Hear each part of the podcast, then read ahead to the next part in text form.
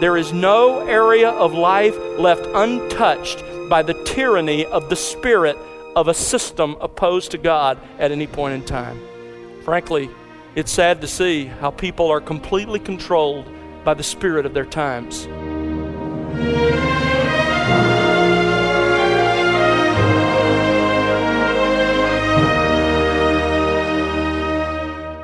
Welcome to The Word Unleashed with Tom Pennington. Tom is pastor teacher at Countryside Bible Church in Southlake, Texas. Are there certain beliefs you are loyal to that impact your spiritual journey? Hello again, I'm Bill Wright. Today, Tom has part four of a series titled This Is Your Life. We're learning that aside from Jesus Christ, you're spiritually dead, living in an unbroken pattern of sin. And you're not alone. You're simply in perfect step with the zeitgeist, the spirit of the times, the mindset of our age. But through God's sovereign grace, He has made you spiritually alive in Jesus Christ. And today, Tom will look at how, through Christ Jesus, you will see a decreasing pattern of sin and an increasing pattern of righteousness. That's something worth celebrating. And it's all made possible by the perfect life and the sacrificial death of Jesus Christ. But how exactly?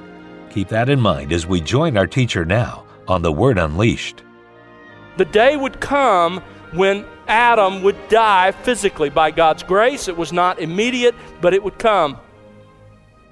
And if Adam had not repented, and I believe he did repent, I believe we will meet Adam and Eve in heaven.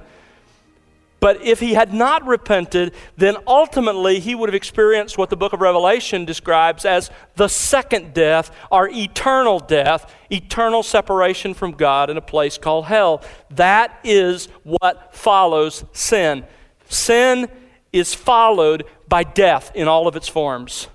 This is consistently true throughout Scripture. I'm not going to take you to every reference, even that I have here in my notes, but turn to Ezekiel 18. You see it again here. In Ezekiel's time, the children of Israel had a proverb that they really liked. The proverb was, The fathers eat the sour grapes, but the children's teeth are set on edge. In other words, the children are paying for and being punished for the sins of the fathers. God said, Don't say that. It's not true. Verse 4 Behold, all souls are mine. The soul of the Father, as well as the soul of the Son, is mine. The soul who sins will die. Sin is followed by death, again, in all of its forms. In Romans chapter 6, passage you're very familiar with, perhaps have even memorized. Romans chapter 6, verse 23 For the wages of sin is death. What you get paid for sin, what you earn by sinning, is death. Spiritual death, and physical death, and ultimately eternal death. That's what the scriptures teach. But perhaps nowhere more clearly than back one chapter in Romans chapter 5. Turn there with me for a moment. Romans chapter 5, verse 12. Therefore, just as through one man, that's Adam, sin entered into the world, so you had sin, and death through sin. And so death spread to all men because in Adam, as our representative, all sinned. Verse 15. But the free gift, that's the grace of Christ, is not like the transgression. For if by the transgression of the one, that's Adam, the many died. He's using an understatement there. He's using a figure of speech. He means everybody died. We all died. Here's the point because of sin, particularly here, Adam's sin, we were born spiritually dead. Sin is the root cause of our spiritual death. Now turn back to Ephesians chapter 2. Because here we learn that we were twice dead. Romans 5 says that we're dead by nature because of, or by reason of Adam's sin as our representative. Here in Ephesians chapter 2 verse 1, we learn that we are dead as well by reason of our own trespasses and sins. Look at verse 1. and you were dead by reason of your trespasses and sins. Your makes it very personal. Your means that the sin that makes us dead is our individual sin, our personal sin. Paul is saying that what lies back of our spiritual death is our own sin and our own trespass. Now, what does he mean here by trespass and sin? Well, we ran into this word trespass in chapter 1, and we defined it there basically as a deviation from the path of truth and righteousness. A trespass is a deviation off the path of righteousness. The truth is, we have never been on the path of righteousness. Our whole life is a deviation from the path of righteousness. What is the path of righteousness? You remember how Jesus defined it? You shall love the Lord your God with all your heart. In other words, I am to love God with my entire being every moment of my life. And the second, he said, is likened to it you shall love your neighbor as yourself. You shall love the people around you like you love yourself. Well, I don't know about you. I do know about you, but I know even better about me. I have never, one time in my life, been on that path. There isn't a second of my life I have loved God like I'm supposed to love God. There isn't a second of my life I have loved others as I'm supposed to love them. My whole life is a deviation. That's why Isaiah said, All we like sheep have gone astray. We have turned everyone what? To his own way. I'm not on God's way. I've never even tried to be. I'm on my own. In, in myself. Sin means our inclinations, our thoughts, our words, and actions that fall short of accomplishing what we were created to be and to do, and that is to bring glory to God. So a trespass is a deviation from the path, a conscious and deliberate false step against a holy and righteous God, and sin is failing to measure up to what we were made to be and to do, and that is to bring glory to God. Notice that both of these words are plural trespasses and sins. That means we're talking about a series and succession of individual sinful actions. We are dead not only because of our sin nature inherited from Adam, but we are dead because of our own accumulated individual sins. We are twice dead. This fall, we had some friends come to visit us from out of state. They came from Florida, and you know how it is when people come to visit you here in Texas, they want to experience all things Texas. So we have kind of tour plan A, and we took them down to the stockyards, and we did the stuff that you know you're supposed to do, and various other places here in the Metroplex. And one of the things they wanted to do was go horseback riding. And so we said, all right, we'll arrange that. And so we arranged to go to one of the local horse ranches here in the area. And we really had a great time. It was a wonderful experience. And while we were there, we saw an authentic Texas sign. I mean, a sign like you would only see in Texas. The sign there on the ranch said, Trespassers will be shot, and survivors will be shot again. When I thought of that sign, I thought, you know, that's really a good description of how it is spiritually with every one of us. We are twice dead we are doomed because we're born spiritually dead because of Adam's sin, and we are spiritually dead as well because of our own sins and trespasses. That is the root cause of our condition. So, our true condition, spiritually dead. The root cause, sin. Adam's sin as our representative, and our own sins. Now, that brings us to the practical results of our condition the practical results of our condition. We see this in verse 2 and most of verse 3. Look at verse 2. In which you formerly walked according to the course of this world, according to the prince of the power of the air, of the spirit that is now working in the sons of disobedience. Verse 3 Among them we too all formerly lived in the lusts of our flesh, indulging the desires of the flesh and of the mind. Our condition, spiritual deadness.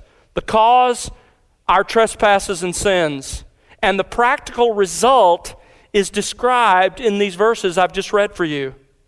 Notice, as I pointed out to you last week, the repetition of the word formerly. You see it at the beginning of verse 2, you see it again at the beginning of verse 3. By formerly, Paul means before our conversion, before our salvation, before, as verse 5 says, God made us alive. So, what you have here is a description of all of those who have not come into a right relationship with God through Jesus Christ, or the past of those who have. Now, the words in which you see there at the beginning of verse 2, those words refer back to the phrase trespasses and sins at the end of verse 1. We were dead because of trespasses and sins, and we used to walk in trespasses and sins. We used to walk in them. Now, for those of you who are biblically literate, you know that this is a familiar biblical metaphor, this idea of walking. It's a very familiar, very common biblical metaphor for lifestyle, conduct. In fact, here in uh, Ephesians, Paul uses it eight times to describe our lifestyle, our conduct, our behavior. Look down in verse 10, you see it again. For we are his workmanship, created in Christ Jesus for good works, which God prepared beforehand so that we would walk in them. Our behavior, our conduct, our lifestyle would be commensurate with what God decided would be true. Turn over to chapter 4, verse 1. As Paul enters the practical section of this epistle, this is where he hinges. Therefore, as a result of all I've told you about what God has done, I, the prisoner of the Lord, plead with you, I implore you to walk in a manner worthy of the calling with which you have been called. I want your conduct, your lifestyle, your daily patterns and habits to be in keeping with what you have learned yourself to be in Christ. Uh, our, and he goes on, by the way, in several other places. In verse 17, he uses the same metaphor of walk. Again, in chapter 5, verse 2, chapter 5, verse 8, chapter 5, verse 15. In all of those places, he's using this idea. Our lifestyle, our conduct, our habits of life is what he's talking about. We have a habit, as a tendency as human beings, to get to know someone a little bit and then to pick out the dominant characteristic that's part of them and to sort of think of them like that we have a little bit of interaction with someone, we'll say something like, Well, that's certainly a cheerful person, or, you know, that's a very gracious person, or a humble person, or that's a very mean spirited person. You know, we sort of characterize what that person is like. Well, according to God's perspective, the dominant and defining characteristic of our lives was sin.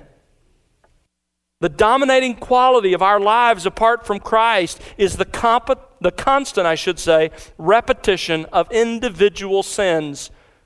Before Christ, our state or condition was spiritual death. The root cause was Adam's sin and our sins. And the practical result is a lifestyle defined by the constant practice of sin of various kinds.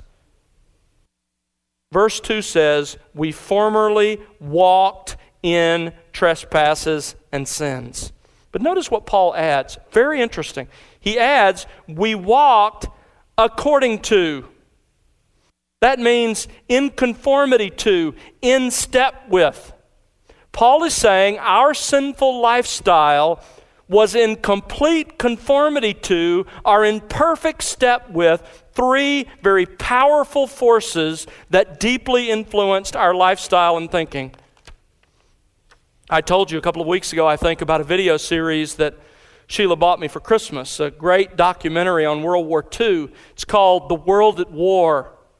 Powerful series, but as I've watched that, one of the most frightening images, I think, is that of the goose stepping Nazis marching down the street in lockstep. And I think the reason that's so frightening is because it symbolizes the way that the Nazi propaganda machine forced complete conformity. You had to be in complete lockstep with them. The same is true for every unbeliever. They all think they're free. When we were unbelievers, we thought we were free as well. They all think they're completely in control of their thinking. That they are completely in control of their choices, that they are completely in control of their lifestyle and the choices they make. But in reality, before Christ, we were all slaves, walking in lockstep with forces that were too powerful for us to resist or to control. What were these forces that drove our sinful lifestyles? There were three of them. Notice verse 3, or excuse me, verse 2, the world. Also in verse 2, the devil, the prince of the power of the air. And in verse 3, the flesh. The world, the devil, and the flesh. These forces enslaved us. They controlled our thinking. They directed our decisions. They dominated our lifestyles. We walked in trespasses and sins according to, are in step with these three forces. The first of them is the world. We walked in lockstep with the world. Notice it says, we walked according to the course of this world. The Greek word that's translated course here is often translated and means age. It describes the world as it exists at a particular point in time. For example, if you remember history, your history when you were in school, we spoke of the age of enlightenment or the age of industrialization. We were talking about a period of time in history and its prevailing mindset and disposition. So, by course, Paul means the spirit of the age or the worldview of a particular time. Now, the word world is the Greek word you're very familiar with. It's the word cosmos. In this context, it's not referring to the world of people. It's not talking about people. It's not talking about God's creation, the created world. It has another sense here. One of the leading Greek dictionaries defines it like this That which is hostile to God, lost in sin, wholly at odds with anything divine, ruined and depraved. That's the world. Hoehner defines it as the satanically organized system that hates and opposes all that is godly. When you put it together, you have the age of the world. You have the current prevailing mindset and values of all that's opposed to God. William Hendriksen defines the age or course of this world as the spirit of the age that marks mankind alienated from the life of God.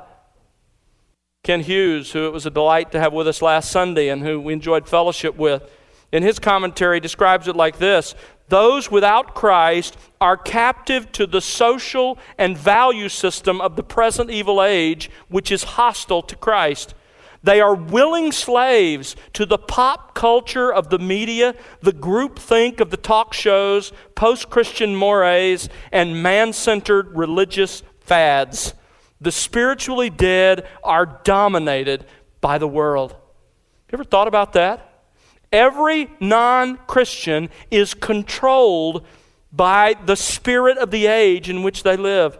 They take their opinions from the New York Times or the Dallas Morning News.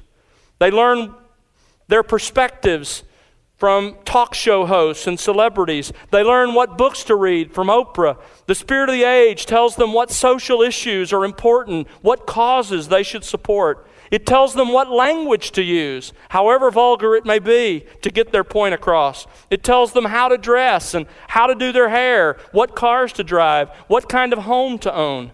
The prevailing mood of the age tells them how to spend their time and how to spend their money. There is no area of life left untouched by the tyranny of the spirit of a system opposed to God at any point in time. Frankly, it's sad to see how people are completely controlled by the spirit of their times. Lloyd Jones, in his time, wrote this of unbelievers. He says, They all conform it must be done. They dare not disobey. They are afraid of the consequences. Most lives are being controlled by it and governed by it. All their opinions, their language, what they desire, where they go, where they spend their holidays, it's all controlled and governed completely. in lockstep with the spirit of the times.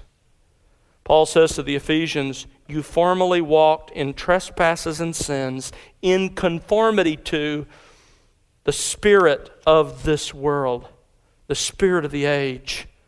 But thank God for us, the tyranny of the age has been broken. We now make our decisions not based on what the culture around us tells us to do, but based on what pleases God.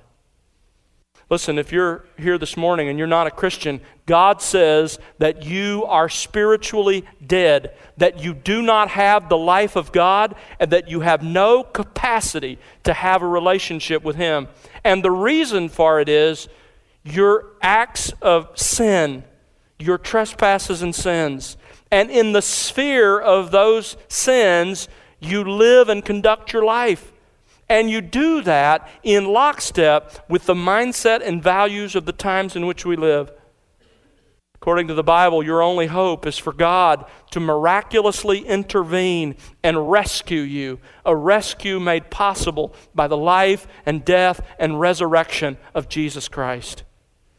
This morning, if you will repent of your sins, if you will put your faith in Christ alone, then God has promised that He will rescue you that He will give you life. For the rest of us, primarily who are Christians here this morning, we have to remember that we are still susceptible to the siren song of the world, of the age in which we live. We are still tempted to walk in what Psalm 1 calls the counsel of the ungodly. How can we avoid that? Well, what does verse 2 of Psalm 1 say? The righteous man delights in the law of God, and in his law he meditates day and night. You remember Romans chapter 12, verse 2? Paul says, Stop being conformed to the age. Stop being conformed to the spirit of your times. Don't let the thinking of the world push you into its mold. Rather, be transformed. How? By the renewing of your minds. And how does that renewing take place? Thinking God's thoughts, understanding His Word, and putting it into practice in our lives. According to God, listen carefully. Don't buy what you're being told. According to God, there are no free thinkers. There are no self made men. There are no people who truly think and live outside the box. Young people can be especially susceptible to this. Young people do not believe for a moment that you are unique, that you are the exception, that you are the true nonconformist. You are merely conforming to a different group. There is no such person. Here's the bottom line you will either be in lockstep with the Bible or you will be in lockstep with the spirit of the age, some part of the spirit of the age. God says there's the way of the righteous, and that's the way of the Bible, and then there's the way of the wicked, and that's everything else, the wisdom of the world. Do you delight in the Bible? Do you meditate in it day and night? If not, then you are walking in the counsel of the wicked. But the main lesson in Ephesians 1 isn't about what we need to avoid. The main lesson in Ephesians 1 is remembering what we were when God found us. We were dead, living in an unbroken pattern of sin. We were in perfect step with the mindset of our age. But thank God, by an act of sovereign grace, He made us alive in Jesus Christ. Now we are alive to God when once we were dead. We used to see sin as our lifestyle and pattern, but now by God's grace, we see a decreasing pattern of sin and an increasing pattern of righteousness. We used to have our minds in lockstep with the spirit of the age, but now they're being renewed to think God's thoughts. Instead of the mindset of the age, we have the mind of Christ revealed to us in His Word. That is something worth celebrating. And it's all made possible by the perfect life and the sacrificial death of Jesus Christ.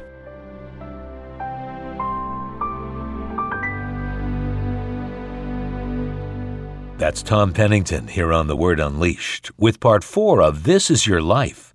Join us again next time for part five. Does the Bible speak about the government and structure of the church? In his book, A Biblical Case for Elder Rule, Tom Pennington presents in depth evidence from Scripture to show that God intends every local church to be governed by a plurality of godly men.